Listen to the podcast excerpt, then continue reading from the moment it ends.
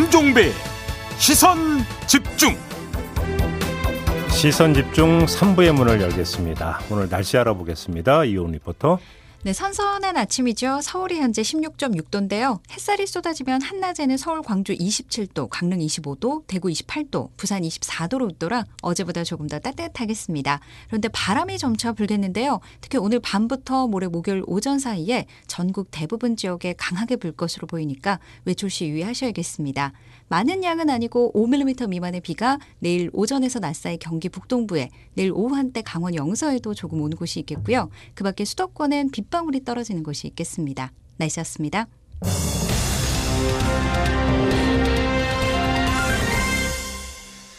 네, 조금 전 2부에서 국민의힘의 권성동 원내대표 연결해서 윤석열 대통령의 시정 연설을 비롯한 여러 현안에 대한 입장 들어봤는데요. 이번에는 민주당의 입장 들어보겠습니다.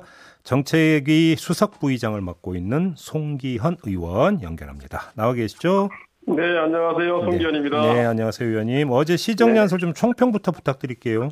네, 아마 윤석열 대통령이 처음 국회 연설을 하시면서 음. 어, 좀 어려운 우리나라 상황에 대해서는 인식을 하고 계신 것 같은데 네. 그래서 개혁과 뭐 초당적 협력 등을 말씀하셨는데 음. 솔직히 말씀드리면 그 구체적인 내용이 없어서 좀 실망스럽습니다. 어. 그 말씀 던졌지만 실질적인 음. 내용이 너무 안 담아서 음. 구체적인 계획이 아직 없는 것이 아닌가 음. 그 걱정도 좀 되는 그런 상황이었습니다. 알겠습니다. 일단 분위기부터 좀 여쭤보겠는데요. 민주당 의원들이 뭐 이제 그 박수도 치고 네네. 뭐 이제 자리도 떼지 않고 이런 거에 대해서 조금 전에 권성동 원내대표는 고맙다 이런 표현까지 쓰던데 혹시 뭐당 네. 원내 지도부 차원에서 어떤 뭐 이렇게 하자 이런 이야기가 좀 있었던 겁니까? 뭐 구체적인 그런 그 결정이 있었다기보다는요. 음. 어, 새로운 정부가 출범한 네. 이후 첫 번째 대통령의 시정 연설인 만큼 예. 그래도 새로운 정부를 존중하고 음. 허당적 협력을 해야 될 필요가 있다는 점을 저 같이 인식을 해서 예, 예. 의원들이 마음이 같이 통해서 음. 같은 그런 그와 같은 모습 보여줬던 것 같습니다. 첫 연설에 대한 이제 예우 차원이다 이렇게 이해를 하면 되는 거겠죠? 맞습니다. 그러면 네. 알겠습니다. 저 추경 이야기로 좀 넘어가겠는데요. 일단 지금 민주당은 그 정부안보다 10조를 더 잡았던데 그 근거가 뭐예요? 저희들은 선거 전부터 네. 저희 말씀했던 게 있거든요. 네. 소상공인에 대한 손실보상 네. 소급 적용 인정해서 가자. 음. 그리고 그동안 여러 차례 추경에서 사각지대에 있었던 분들을 이번에는 빠짐없이 좀더 보상을 해드리자, 지원을 네. 해드리자 네. 이런 부분이 있었습니다. 그리고 또 사실 지금 소상공인들의 금융 지원이 굉장히 어렵거든요. 음. 금융이 굉장히 어려운 상태, 어려운 상태에 있습니다. 채무가 예. 심각한 상태에 있고요. 예. 그래서 금융 지원을 폭넓게 해서 소상공인들이 숨통을 틀 수 있는 길을 열어줘야 된다. 음. 이렇게 생각하고 있었는데 예. 이런 부분이 많이 부족하게 들어왔던 것 같습니다. 음, 그래서 이제 10조를 이제 더 추가를 했다는 말씀이신데, 근데 지금 이제 네. 그 나오고 있는 이야기가 아니 민주당이 여당일 때 그럼 왜 소급 적용 안 받았냐 이런 이야기 좀 따라붙고 있잖아요. 어떤 말씀 주시겠어요? 그렇죠. 저희도 아쉽죠. 그래서 기재부의 입장이 굉장히 아쉽다는 말씀을 드립니다. 예. 대한민국이 음. 기재부에서 좌지우지되고 있는 이런 상황이 되고 있습니다. 예, 국회가 심각하게 보고 있습니다. 네. 그럼 진작 말씀드렸지만 음. 이번의 경우에 세수 초과를 얘기하지 않았습니까? 예. 지난번 1차 추경할 때는 이런 거 전혀 없었거든요. 음. 작년에도 세수 초과가 있었거든요. 음. 그럼에도 불구하고 소상공인에 대한 그 지원에 대해서는 굉장히 끝까지 어렵다는 입장을 보수했었고 네. 저희들이 그 정부 측의 그런 음. 입장을 사실은 어떻게 보면 우리 입장에서 잘 설득을 했어야 되는 그렇지 못한 점이 아쉽다고 말씀드릴 수밖에 없습니다. 근데 또 듣기에 따라서는 또 말하기에 따라서는 이렇게도 이야기할 수 있는데 그런데 그러면 국민의힘은 기재부의 방어벽을 뚫었고 민주당은 못 뚫었다 이런 이야기도 연결되는 거 아닙니까? 그렇게 따지면. 그 새 정부 출범하면서 아마 네. 기재부에서는 네. 음. 본인들의 그 입장을 좀 더 살피기 위한 건중이 아니었는가 싶은 생각이 들고요. 네. 한편으로는 그렇습니다. 저는 이 추가 세수에 대해서 신뢰를 못 하겠습니다. 아, 그러니까 이대로 들어온다는 보장이 없다 이 말씀이신가요? 맞습니다. 예, 네. 그렇습니다. 어, 그러면 그 일각에서 나오는 대로 가불 추경이라는 표현에 동의하시는 겁니까? 그러면? 가불 추경의 가능성이 굉장히 많다는 겁니다. 그러면 그 민주당이 10조를 더 추가한 것도 그런 문제가 있을 수 있는 거잖아요. 그러면. 그 10조의 경우에는 네. 저희들이 네. 네. 어쨌든 여러 가지 사정을 고려해서 재원은 정부 측이 잘 마련하리라고 생각하고 있습니다. 네. 필요하다고 하면. 예. 그리고 어쨌든 어려운 시기에서 저희들이 여러 가지 재정 정책을 음. 발휘할 수 있다고 생각하거든요. 음흠. 그래서 그런 부분은 정부 여당이 책임져야 될 문제라고 저 생각하고 있습니다. 그러면 의원님 혹시 그러면 이게 그 지금 추계대로 세수가 안 들어올 수도 있다는 말씀은 좀더 구체적으로 더 그, 그 구체적으로 그 말씀해 주실 수 있는 게 있습니까 그러면? 그 부분은 아직도 정부 쪽에서 저희들에게 상세하게 설명을 하지 않아서 네. 그 부분을 저희들이 이 예산, 예, 추경 예산 심사 과정에서 꼼꼼하게 살펴봐야 될 부분인 것 같습니다. 아 그래요.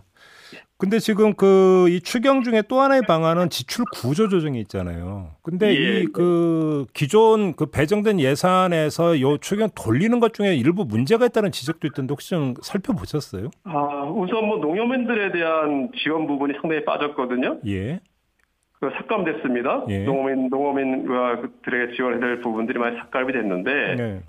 뭐 구체적인 항목은 저희들이 어, 심사 과정에서 좀 더 제시를 하겠지만 음. 실제로 코로나19 과정에서 어려웠던 분들 중에 농어민들도 있습니다. 예. 근데 이 농어민들에 대한 지원물이 빠졌다는 부분이 굉장히 아쉽고요. 예.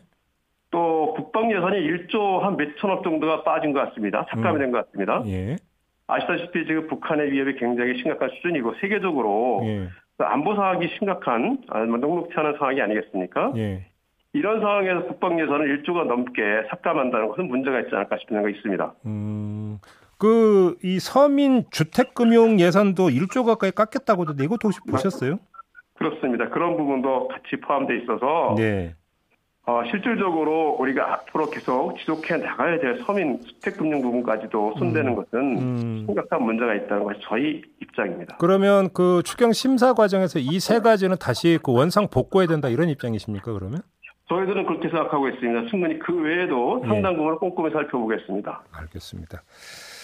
자, 추경은 그 정도로 하고요. 윤석열 예. 대통령이 연금 개혁, 노동 개혁, 교육 개혁을 이야기를 했고 조금 전에 예. 권성동 원내대표는 네. 연금 개혁 같은 경우는 국회에 좀 특위를 설치해야 되지 않을까 이런 의견을 냈는데 어떻게 받아들이세요? 음, 물론 저희들은 충분히 그 같이 노력을 할 의사가 있습니다. 네. 다만 저희들이 말씀드리고 싶은 것은 개혁을 하려고 할때 예. 어떤 방향으로 개혁을 할 것인지는 음. 제시를 해야 되지 않겠습니까? 네. 저희들이 가장 아쉬운 부분이 무엇이냐면 음. 저희들이 어떤 의견을 내면 국힘이 국민의힘은 그것을 비판하고 음. 거기에 흠을 잡는데 계속 해왔거든요. 물론 저희들이 여당이었기 때문에 그런 입장이었던 건 이해합니다. 예. 근데 지금 국민의힘이 여당이 되지 않았습니까? 예. 여당이 되었으면 여당처럼 음. 자신의 방향을 제시하고 음. 그것이 우리하고 어떤 차이가 있는지 거기도 우리는 어떤 부분을 동의하지 않아서 어떤 걸 수정해야 되겠는지 그런 부분을 같이 얘기하고 나가는 것이 그 협의 아니겠습니까? 네. 근데 아직도 구체적인 내용이 전혀 없다는 것입니다. 아까 그럼... 제가 처음에 말씀드린 것처럼 시정연설에서도 네. 어떤 방향으로 해야 되겠다. 네. 그런 말씀이 전혀 없으셨던 거예요. 음... 그러면 혹시 연금 개혁 관련해서 그 민주당의 안은 있습니까? 그러면? 저희들은 우선 국민의힘이 여당인 만큼 어느 예. 쪽으로 끌고 갈 건지를 제시해주고 예. 요청드리고 있습니다. 아 그렇다. 예. 그런데 지금 권성동 원내대표는 이 연금 개혁은 그 문재인 정부에서 했어야 되는데 지금 뒤로 미뤘다 이렇게 비판을 하던데요. 역대 정부가 했어야 되는데 아직 못하고 있었던 거죠. 아 그래요. 아무튼 그러면 네. 연금 개혁의 필요성은 일단 그 총론에서는 동의한다는 말씀이십니까? 그렇습니다. 네. 이제 문제는 강론이게 방법론이겠죠. 그러면 방법론뿐 아니라 방향부터도 설정을 해서 같이 가야 됩니다. 그래요. 큰 방향부터. 예. 예. 노동개혁 부분은 뭐 노사정 협의체에서 논의를 한다고 하더라도 교육개혁 같은 경우는 그 민관 합동위원회에서 먼저 논의할 것으로 이야기를 하던데 이 접근법은 어떻게 평가하세요? 그 부분도 사실은 좀 아, 국정과제에 몇개 나와 있긴 하지만 네. 다양한 학교를 설, 어, 만들어 나가겠다는 방향을 얘기하고 있지만 예. 실질적으로 그 교육계의 가장 핵심 될 수 있는 대학 입시와 관련된 문제라든지 대학에 관련된 문제라든지 이런 거에 대한 인식이 전혀 없어요. 음. 어떻게 하게됐다는 것이 그 방향을 먼저 설정해 줘야 된다는 게 맞다고 생각합니다. 그러면 정부나 여당이 방향과 방법을 먼저 제시하면 이제 거기서 이제 논의가 시작이 될 수 있다 이런 입장이신 거죠, 정리라면? 교육 같은 경우도 지난해 문재인 대통령 그 정부에서 방향을 있지 않았습니까? 예. 윤석열 정부에서 방향 그것과 틀리라고 생각을 합니다. 음. 그렇지만 어떤 방향을 틀리다 당연히 뭐 저희들이 했던 것이 무조건 틀리니 반대를 하겠다 이렇게 해서는 안 되지 않겠습니까? 예, 예. 그러니까 이번에 새로운 정부가 어떻게 하겠다는 것이 국민의힘은 어떻게 해 나가겠다는 것인지를 제시를 해줘야 음. 저희들도 수정할 건 수정하고 네. 협의할 건 협의하고 이렇게 나가야 되겠죠. 알겠습니다. 지금 종부세 관련해서요. 그 네, 다주택자 네, 그 종부세 과세 기준을 그러니까 6억에서 11억으로 완화한다. 그러니까 민주당이 이런 방안을 짰다는 보도가 있는데 맞습니까? 음, 저희 내부적으로 검토를 하고 있고 그쪽 그런 방향으로 추진하려는 생각을 갖고 있습니다. 그렇게 완화하려고 하는 이유가 뭡니까?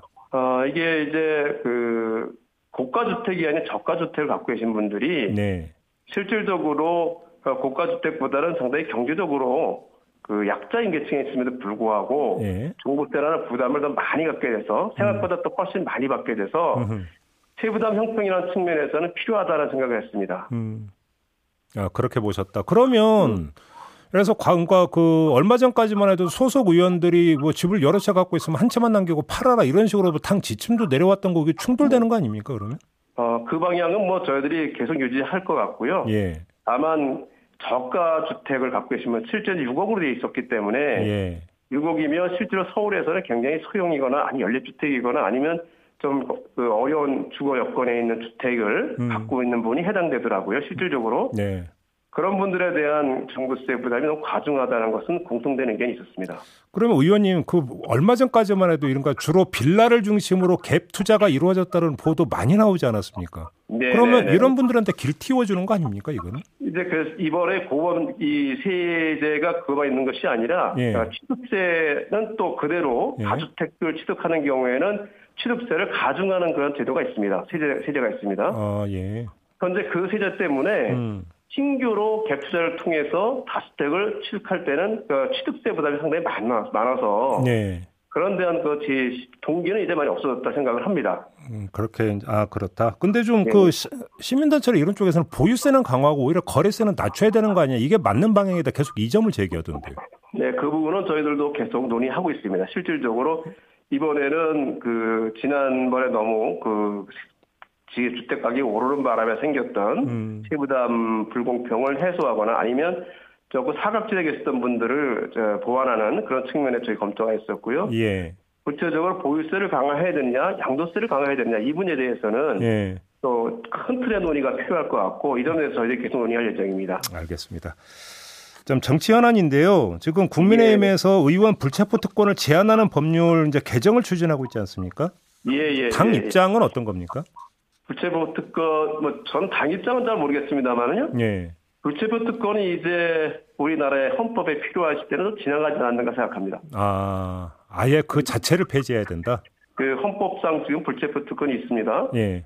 이거는 사실은 우리나라 정치 체제나 여러 가지가 굉장히 음. 좀 수십 년 전에 있을 때 그 상황에서 꼭 필요했던 것인데 예, 예.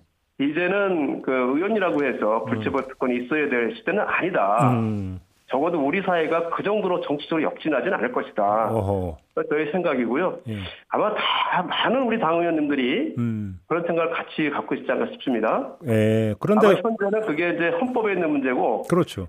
물론 이제 그 불체포 특권을 국회에서 이제 행사를 할때 네. 관련된 요건 같은 걸 정하는 네. 하위 법령에서 네. 충분히 그런 점을 개정할 수 있는 여지가 있고 그런 노력이 필요하다 싶습니다. 다만 그... 제가 말씀드린 건 뭐냐면 네.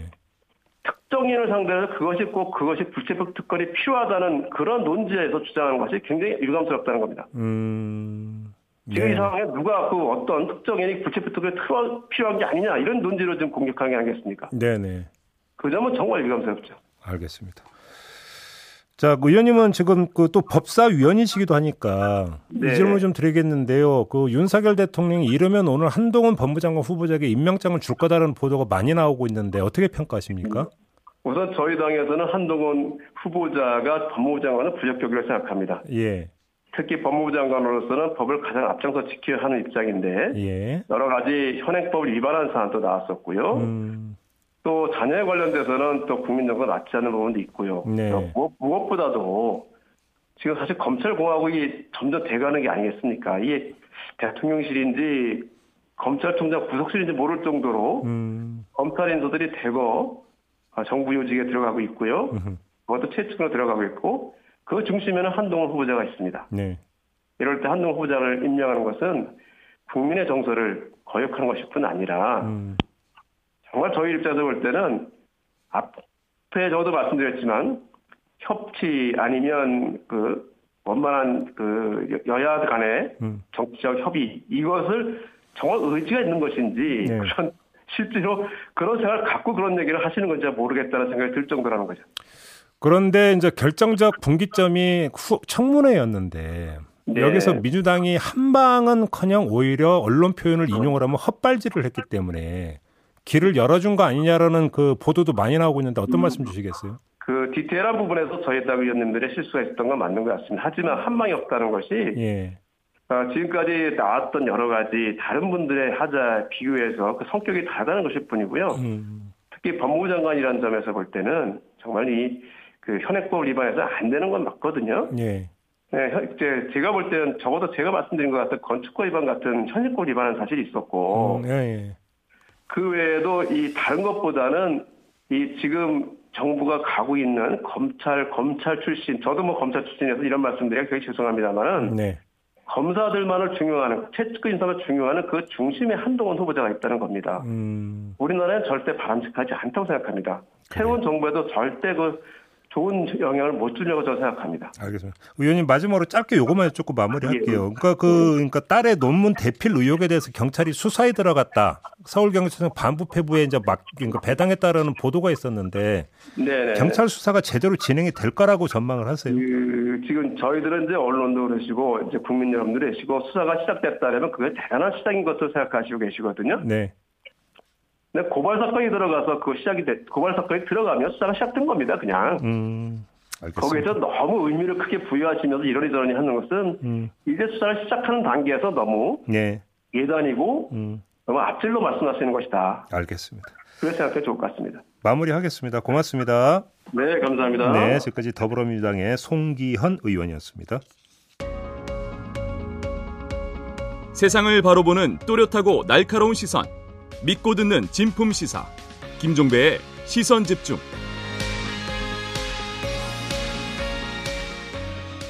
네, 지난 11일 전국 평균 경유 가격이 휘발유 가격을 앞질렀다고 합니다. 14년 만에 있는 일이라고 하는데요.